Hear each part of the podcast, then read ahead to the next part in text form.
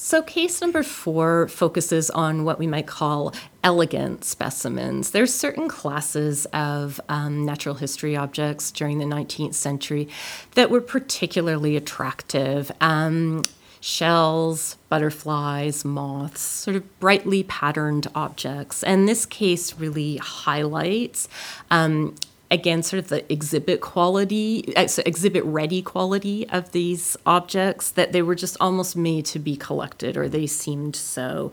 So there are some beautiful illustrated books on um, uh, in the class of Lepidoptera, which are which means butterflies and moths up there, as well as some items um, that are unique to the Fisher. So, one example of a unique item is an entomology uh, album compiled. All we know is by Miss Parker. That's what you have on the title page, and this is one of those new acquisitions that I mentioned delicate colored drawings of moths and butterflies by a young woman um, in the 1820s.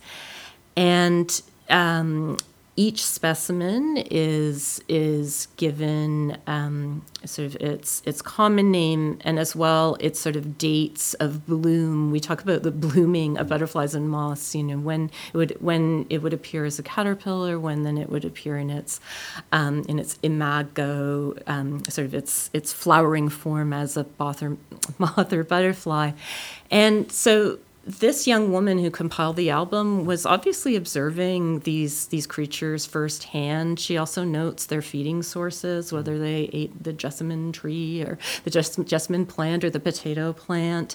And so, what you have is an example of a private comp- natural history compilation. Young women during the 19th century were encouraged to make these compilations of um, their own drawings as marks of accomplishments, um, accomplishment, mark of politeness. It was sort of part part of a young woman's education.